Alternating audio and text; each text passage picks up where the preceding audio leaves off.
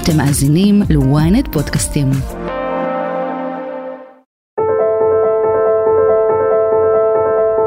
We begin with breaking news coming out of southern Lebanon, where a high level Hezbollah field commander has been assassinated in an Israeli strike. Wissam al Dewel, known as Jawad, was the group's director of military operations. He was killed when the car that he was travelling in was targeted. חיסול ויסאם טאוויל, מפקד כוח רדואן בצפון, הוא חלק ממדיניות המיוחסת לישראל, של הימים האחרונים לבצע סיכולים ממוקדים במי שמובילים את כוח התקיפה המשמעותי בדרום לבנון. ב-7 באוקטובר התפכחה מדינת ישראל גם ממדיניות ההכלה בצפון וקונספציית ההרתעה מול חיזבאללה, וכעת אין כל כוונה להחזיר את מתיישבי הצפון עד שלא יוסט הכוח מעבר לליטני. מהו אותו כוח רדואן וכיצד הוקם? מה היה קורה אם ב-7 באוקטובר הייתה פורצת מתקפה משולבת גם מצפון וגם מדרום? והאם אפשר להגיד שכחלק מלקחי המערכה הנוכחית, אין כיום לכוח רדואן יכולת להוציא מתקפת פתע, כפי שחווינו בדרום? אני שרון קידון, וזאת הכותרת.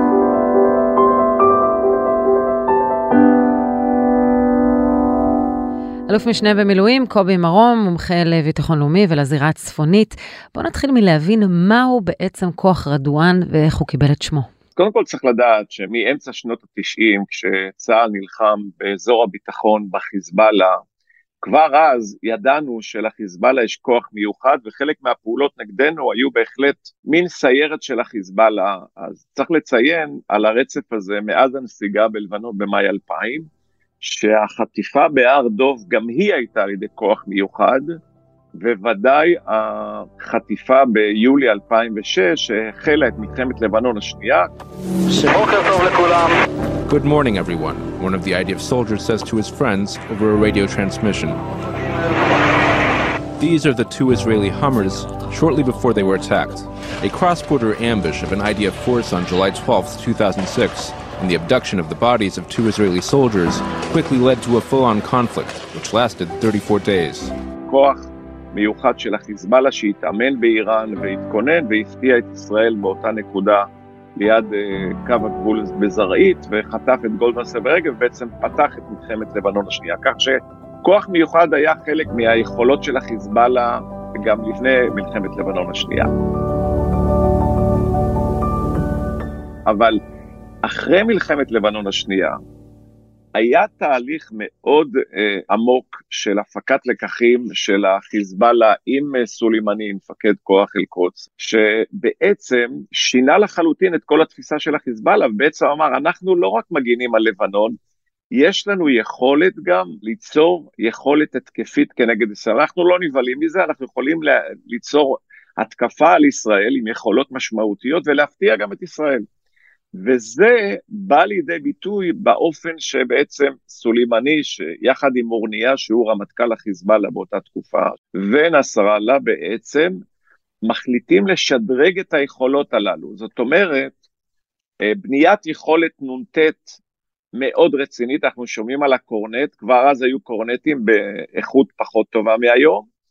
אה, הכנסת החיזבאללה לכל עולם הכטב"מים והמעופפים, ובעיקר בניית יכולת התקפה של כיבוש הגליל. אלה העקרונות של התוכנית, והם ניגשו מיד למימוש, ובעצם השלישייה הזאת, בעיקר מורניה וסולימני בעצם מובילים את הקמת הכוח הזה, כשאלה העקרונות שלו, זאת אומרת יכולת מבצעית מאוד גבוהה, יכולת נ"ט מאוד מתקדמת, שילוב בעולם הכטב"מים שהחל אז, ובניית יכולות לכיבוש הגליל כחלק מההתקפה במלחמה הבאה.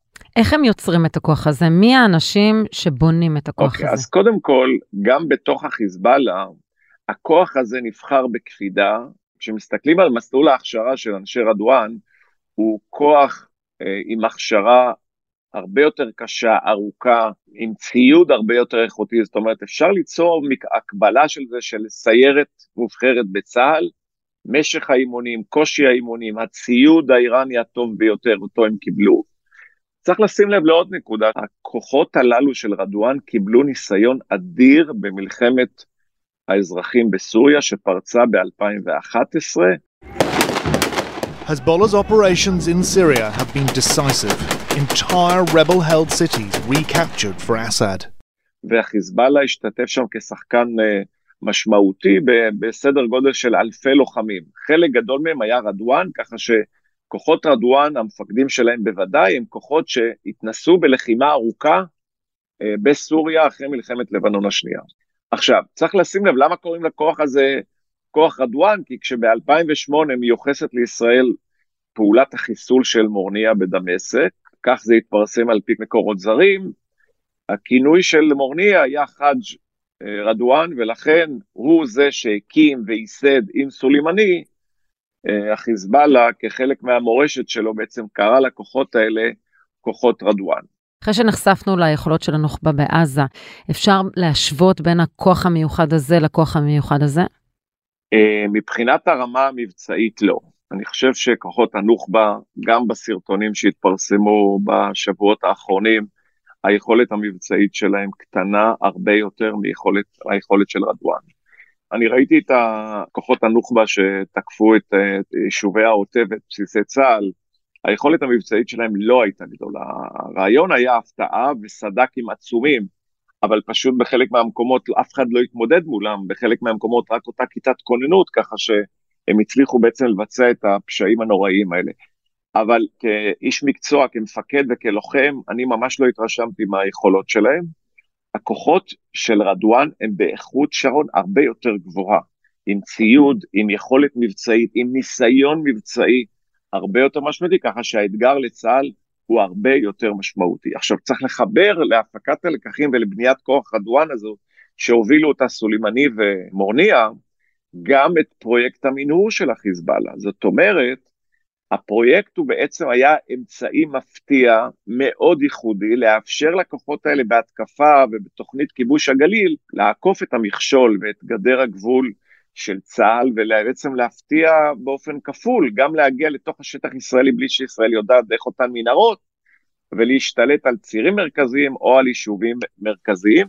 בהנחייתי ובאישור הקבינט, צה"ל יצא היום למבצע מגן צפוני כדי לסכל את איום מנהרות הטרור בגבול הלבנון. הפעולה תימשך ככל שיידרש עד שיושגו כל יעדיה. ב-2018, אני רק מזכיר, במבצע מגן צפוני, צה"ל גילה אה, את המנהרות והרס אה, שש, אבל זה היה חלק מאותו, אותה יכולת מפתיעה, לא רק כוח איכותי אה, לוחם, אלא גם יכולת להגיע לשטח הישראלי באופן מאוד מפתיע. עוד רגע נדבר על מדיניות החיסולים והאם כוח רדואן כבר לא יוכל להוציא מתקפת פתע כשל חמאס, אבל קודם מזכירים לכם לעקוב אחרינו באפל או בספוטיפיי ולהצטרף לקהילת הכותרת. אז כשאנחנו מדברים על רף לחימה גבוה יותר בצפון לעומת מה שאירע בדרום הארץ, אחד מהם זה האיום של רדואן. זה לא רק הכוח הצבאי שיש בידי חיזבאללה, זה גם הכוח המיוחד. זה קודם כל הכוח המיוחד, ואני אסביר עד כמה העובדה שישראל, שרון, אפשרה בחודשים שלפני המלחמה לאלפי אנשי רדואן לחדור לרצועה שצמודה לגבול, עשרות מטרים מבתי מטולה וזרעית, כשאנחנו יודעים מה היכולות שלהם, היא לא פחות ממחדל. זאת אומרת, כשראינו, כשראינו מה נעשה בשבעה באוקטובר בעזה, בעוטף, ואנחנו יודעים שכוחות רדואן הם בסדר גודל הרבה יותר משמעותי, עם יכולת מבצעית יותר גבוהה. כפי שראינו, יכולת גבוהה מאוד של הפעלת פתקילי נ"ט, כטב"מים, רחפנים, כל זה חלק מהיכולות של הכוחות האלה, אורגנית.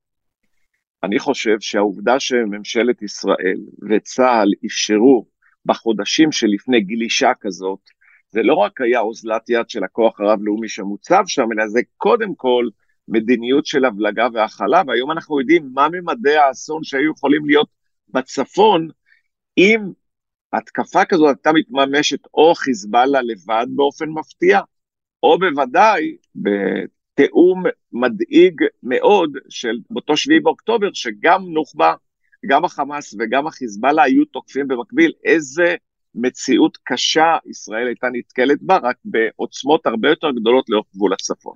אז בוא נדבר על התוכנית הזו, כן. כי אנחנו יודעים שהייתה תוכנית דומה לזו שאירעה ב-7 באוקטובר לחדירה ליישובי הצפון. אתה חושב שהמהלך הזה של חמאס, שלא היה מתואם עם חיזבאללה, בעצם גנז את התוכנית הזו?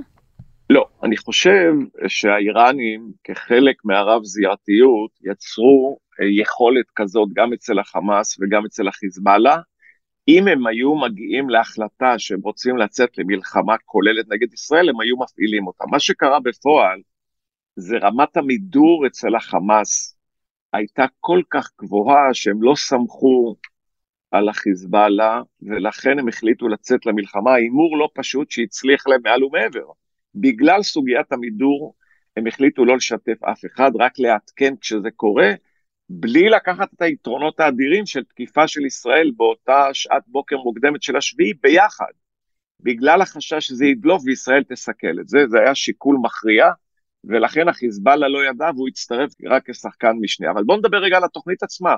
מה אמרה בעצם התוכנית, מה הייתה התוכנית לכיבוש הגליל? היא בעצם אמרה שהחיזבאללה, כשצה"ל לא ערוך לזה באופן מפתיע, או דרך מנהרות או דרך חיתוכים של הגדר בעשרות נקודות, גדודי רדואן היו אמורים באופן מפתיע בלילה לחדור ולכבוש חלקים ממטולה, משגב-עם, זרעית, חניתה, קריית שמונה, רק לא עם שלושת אלפים אה, אה, אנשי נוח'בה כפי שקרה בדרום, אלא עם סד"כ פי שלוש או ארבע, עם עשרת אלפים אנשי רדואן או יותר. כשזה מלווה עם מעטפת הירי תלול מסלול האדירה של החיזבאללה, שהיא עשרת מונים יותר משמעותית, עם תקיפות של כטב"מים, עם רחפנים, זו הייתה אמורה להיות תקיפה משמעותית שהייתה יוצרת מציאות קשה פי כמה ממה שראינו בעוטף. זאת אומרת, הרדואן, כוחות רדואן היו כובשים יישובים שלמים, ובהפתעה מוחלטת, ועכשיו צה"ל, לדעתי, היה לוקח לו שבועות רבים עם כמות חטופים והרוגים בנפש, אזרחים פי כמה יותר גדול, אה, צה"ל היה לו, הם היו משבשים לחלוטין את תוכנית המלחמה, וכוחות צה"ל היו נאלצים לכבוש את השטח הישראלי במשך, אני מעריך בזהירות, שבועות ארוכים.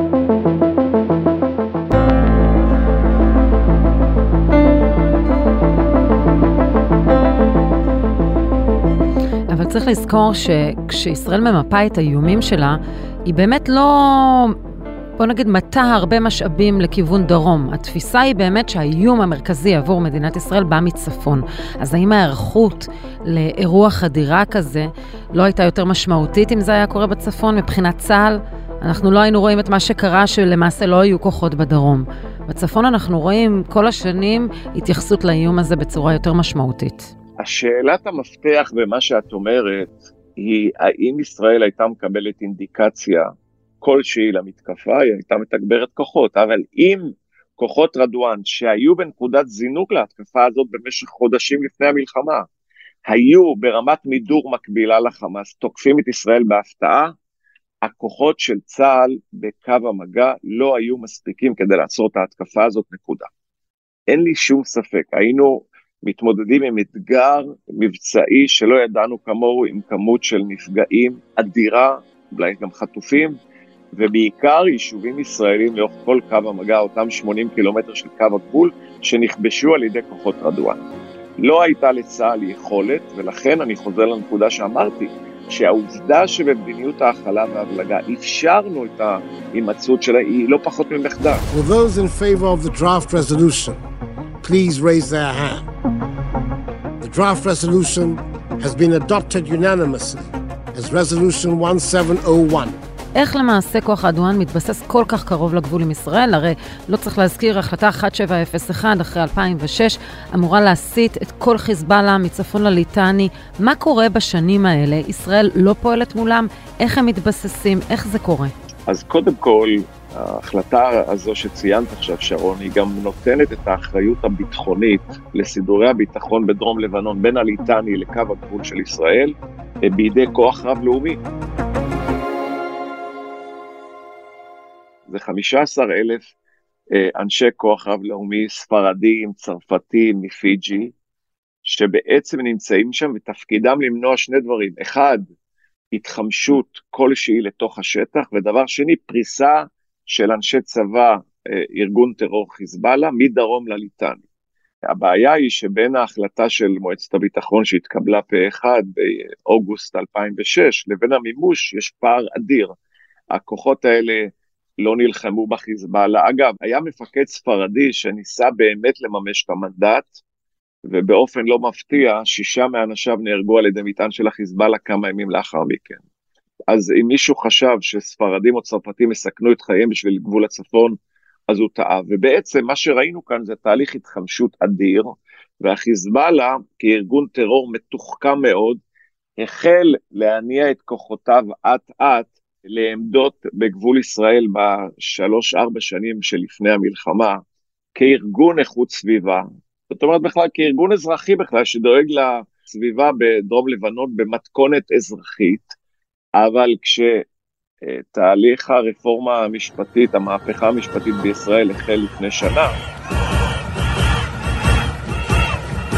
ראינו שהחיזבאללה מנצל את החולשה הזאת לכמה וכמה דברים, גם פיגוע בלב ישראל, אבל בעיקר גלישה, ניצול החולשה הישראלית ותשומת הלב של ההנהגה הישראלית בוויכוח הנוקב בתוך ישראל, לגלישה של אלפי אנשי כוח רדואן מצפון לליטני לפריסה כזאת, וישראל, כמובן הקשב של הדרג המדיני היה ממש לא לזה. ישראל הבליגה מדיניות שהפגינה חולשה, מדיניות שהבליגה שישראל עסוקה בבעיות הפנימיות שלה עם עצמה, והיא הורסת את עצמה, אז נסראללה דיבר על קורי העכביש מתכונת 2023, ובעצם ישראל לא עשתה דבר בלי לשקלל את האיום האדיר שהתנפץ אל קרקע המציאות באותו בוקר נורא של השביעי באוקטובר. זאת אומרת, ההנהגה הישראלית באופן מופקר לדעתי הפקירה את תושבי הצפון בזה שהיא אפשרה, אגב, גם בצה"ל הניחו שאי אפשר יהיה לעצור בהיקפים האלה אם רדואן יחליטו לפתוח במתקפת פתע. זאת אומרת, ברמת המוכנות בשגרה, לא לקראת מלחמה שאנחנו יודעים, היה ברור שכמות כוחות רדואן שניצבת במרחק של עשרות מטרים מבתי מטולה וזרעית, היא כזאת שצה"ל לא יוכל למנוע, הוא יצטרך להילחם בהם אחרי שהם השתלטו על שטח. היום אנחנו יודעים כמה היינו אפילו בהערכת חסר לגבי היכולת האדירה של הכוח הזה ליצור אתגר שלא ידענו מאז קום המדינה. כיבוש יישובים ואולי גם בסיסים של צה"ל בקו המגע בהיקפים חסרי תקדים. כשאנחנו מסתכלים על פעילות צה"ל מאז ה-7 באוקטובר בגבול הצפוני, יש גם שינוי מדיניות שם. ישראל פועלת כעת באמצעות אה, מדיניות של סיכולים ממוקדים. החיסול הבולט ביותר, על פי מקורות זרים וישראל כץ, הוא חיסול ויסאם טוויל. איך זה ישפיע על הכוח, ואיך המדיניות הזאת תשפיע? קודם כל אני אגיד לגבי האיש, ויסאם טוויל הוא בהחלט מפקד כוח רדואן עם ניסיון מבצעי של 30 שנה, הוא היה מאחורי החטיפה בהר דוב והחטיפה של גולדמסה ורגב, והוא בעצם הוביל את כל הפריסה וההיערכות של כוחות רדואן, וזה בהחלט פגיעה מורלית, אבל אה, גם אותו אה, חיזבאללה כבר מצא מחליף, והכוחות הללו במוכנות גבוהה, אסור להעצים מדי, זה פגיעה מורלית לטווח קצר, לא מעבר לזה, זה, זה מפקד עם ניסיון מבצעי אדיר, בזה יש פגיעה בארגון, אבל גם פגיעה מוגבלת. אבל אני מציע לא להתרשם יותר למידה מהחיסולים. יש הסלמה בצפון בחיסולים ובפגיעה מן הצד השני באתרים אסטרטגיים שלנו. אנחנו מחסלים בכירים, והחיזבאללה יורה על פיקוד צפון, ולפני כמה ימים על יחידת הבקרה האווירית, שהיא יעד אסטרטגי מאוד חשוב. אבל צריך להגיד ביושר בבוקר הזה, אנחנו בפלונטר אסטרטגי בצפון. ההישגים הטקטיים של אה, פגיעה ב-170 אנשי חיזבאללה, פגיעה בבכירים, הם הישגים טקטיים שלא מצליחים להגיע לידי הישג אסטרטגי, ואנחנו במלחמת התשה קשה, עם הישג מאוד משמעותי לחיזבאללה, שאנחנו לא מספיק מדגישים אותו, סילוק 70 אלף איש מבתיהם, הרס אדיר ביישובים לאורך הגבול, ובעיקר סוג של מלחמת התשה שלא הולכת לשום מקום. למה זה פלונטר אסטרטגי? כי זה נכון שהממשלה החליטה, קבינט המלחמה לפני שלושה חודשים, שהעדיפות היא לזירה הדרומית, אבל הוא לא החליט שהעדיפות הזאת תימשך לשלושה חודשים. אנחנו בעצם מפעילים כוח במשך שלושה חודשים במלחמת ההתשה הזו, אבל מפעילים כוח שלא מצליח לשנות את פני הדברים. אנחנו לא מרתיעים את חיזבאללה, ודאי לא עוצרים את האש.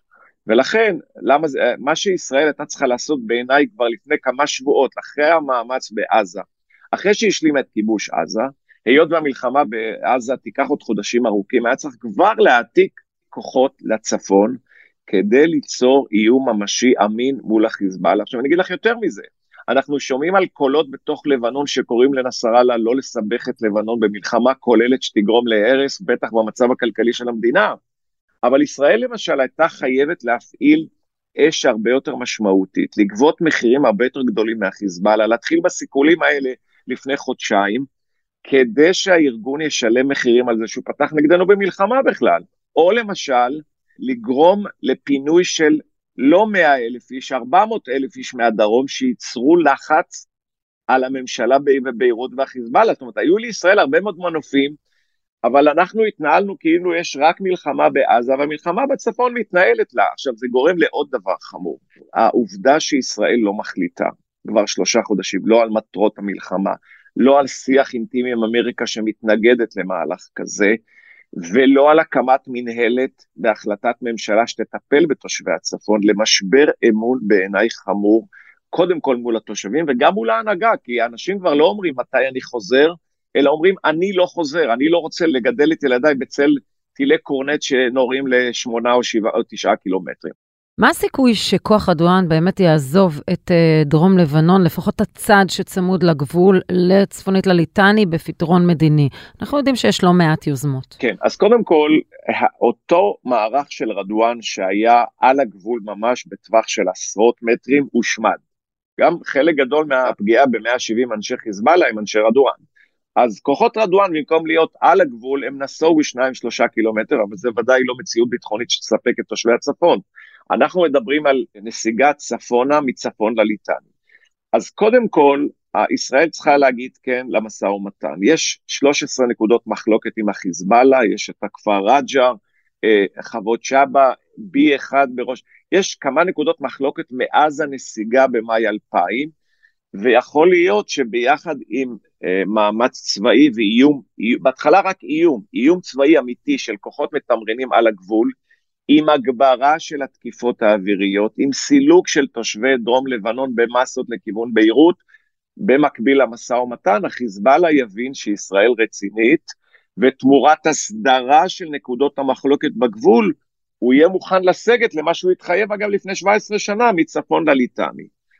אבל הדילמה האמיתית היא האם הוא לא יסכים, ואז תהיה לגיטימציה ותמיכה אמריקאית ברורה בישראל במהלך מגבלתי לחימה מוגבל, שיגביר את הסיכוי למלחמה כוללת, אבל יחדד מאוד את הדילמה האיראנית ושל החיזבאללה, האם הוא מוכן להפסיד כל כך הרבה נכסים שיש לו היום במדינת לבנון, תמורת הנסיגה שהוא הסכים לה ממילא לפני 17 שנה, דילמה לא פשוטה. לסיכום, אה, קובי מרום, האם ניתן להגיד שהיום, ישראל של אחרי ה-7 באוקטובר, אה, כוח אדואן כבר לא יוכל להוציא מתקפת פתע כשל חמאס בצפון הארץ? כפי שזה נראה כרגע עם ההיערכות המסיבית של ישראל על הגבול, אה, הסיכוי לזה הוא נמוך מאוד, מכיוון שההיערכות של ישראל בהגנה היא מאוד חזקה, אבל אני רוצה לקוות כמילת סיום שלא נחזור לאותם ימים של מדיניות הבלגה והכלה, שאפשרנו לכוח האדיר הזה להיות בצורה בעיניי חסרת אחריות מול בתי מטולה וזרעית. אבל אני חושב שהשביעי באוקטובר גם מייצר לנו הזדמנות שאנחנו חייבים לייצר אותה, אמנם בזהירות, אמנם לתת סיכוי למשא ומתן, אבל אם המשא ומתן לא יבשיל, אה, אני חושב שישראל חייבת לצאת במהלך לחימה אחרי שהיא מתארגנת אחרי המאמץ הארוך בעזה, כדי להבהיר שהמציאות הביטחונית אחרי השביעי באוקטובר חייבת להיות אחרת לחלוטין. קובי מרון, תודה רבה לך על השיחה. תודה שרון, יום טוב. ועד כאן הכותרת להפעם. אם עדיין לא נרשמתם לעקוב אחרינו באפל או בספוטיפיי, כדאי לכם. אתם מוזמנים לדרג אותנו ולהגיב, אנחנו נשמח לקרוא. את הכותרת אפשר למצוא גם באתר ynet או באפליקציה, בנייד או ברכב. אם הגעתם עד פה ובא לכם לדעת עוד קצת על החלטה 1701, חפשו את הפרק האם באמת אפשר להרחיק את חיזבאללה מהגבול. תחקיר, הפקה ועריכה, גיא סלם ועדן דוידוב, סאונד ומיקס, סתיו בצללי. אני שרון קידון, שמרו על עצמכם.